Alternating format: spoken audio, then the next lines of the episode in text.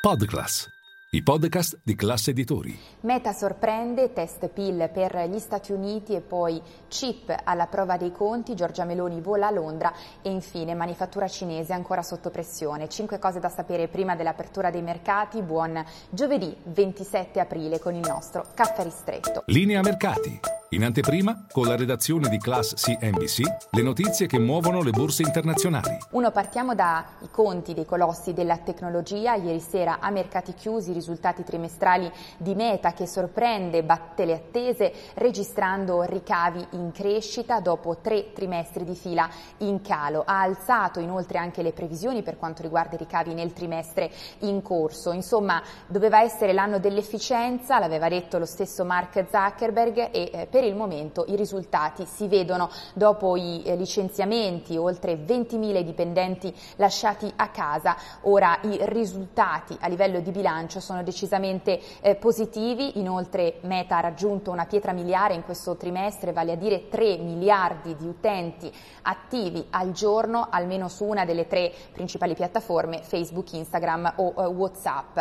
E poi per quanto riguarda l'intelligenza artificiale, bene se ne è parlato nella conference call a commento dei conti e Zuckerberg ha chiarito come l'intelligenza artificiale stia spingendo il traffico su Facebook e Instagram, così come anche la eh, pubblicità. Il titolo in After Hours ha festeggiato quasi più 12%, pensate ha guadagnato in After Hours 50 miliardi di capitalizzazione di eh, mercato e dunque conti positivi per quanto riguarda i colossi della tecnologia per il momento, perché Meta si va ad aggiungere alle performance positive di Alphabet e Microsoft, chissà se i conti delle big tech riusciranno a rasserenare gli animi del mercato, mentre i timori relativi invece allo stato di salute delle banche regionali statunitensi sembrano eh, tornare. E a sempre a proposito di colossi del tech, questa sera toccherà ad Amazon presentare i suoi risultati trimestrali. E poi eh, due, restiamo negli Stati Uniti, test PIL per eh, gli States, primo trimestre, la prima lettura in particolare dovrebbe crescere del, dovrebbe essere cresciuto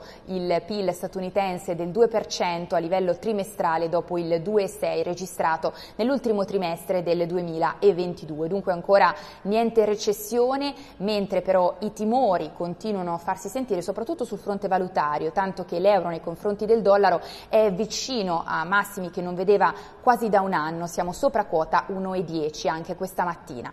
E poi E3, veniamo alle trimestrali a Piazza Affari, perché il colosso italo-francese dei chip ST Microelectronics ha appena presentato i suoi risultati per il primo trimestre, ricavi in crescita di oltre il 19% a quota 4,25 miliardi eh, di dollari, in crescita anche l'utile netto, in particolare in questo caso l'incremento di quasi il 40% sopra eh, il miliardo di dollari. Staremo a vedere dunque la reazione in borsa ai conti presentati da ST Microelectronics, eh, in questo caso eh, sopra le attese la performance per quanto riguarda il settore dei chip relativo a industria e automotive due ambiti che hanno compensato invece la leggera frenata per quanto riguarda l'elettronica di eh, consumo. E sempre a proposito di chip, questa sera a mercati chiusi invece toccherà a Intel, colosso di chip americano, presentare i suoi risultati per il primo trimestre. E poi eh, 4, Giorgia Meloni oggi vola a Londra per incontrare nel pomeriggio in un bilaterale il premier britannico Rishi Sunak, i due sono accomunati innanzitutto dalla giovane, dalla giovane età, entrambi conservatori e poi eh, tra l'altro hanno iniziato iniziato il loro mandato più o meno in contemporanea. L'obiettivo è quello di rafforzare i rapporti anche commerciali tra i due eh, paesi. Domani invece Giorgia Meloni incontrerà una serie di investitori per promuovere il Made in Italy proprio a Londra. 5. Concludiamo con i dati in arrivo dalla Cina perché i profitti industriali nel primo trimestre dell'anno sono calati del 21%. Dunque sebbene eh, gli altri dati mostrino una ripresa dell'economia di Pechino, l'industria e il settore manifatturiero resta ancora sotto pressione. E tutti vi aspetto in diretta a Caffè Affari con tutte le notizie.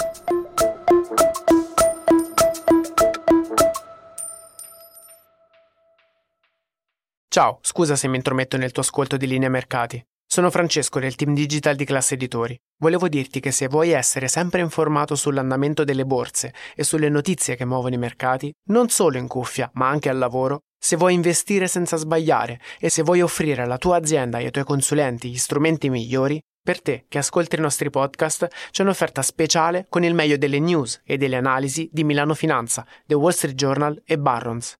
Trovi tutte le info nel sommario di questa puntata.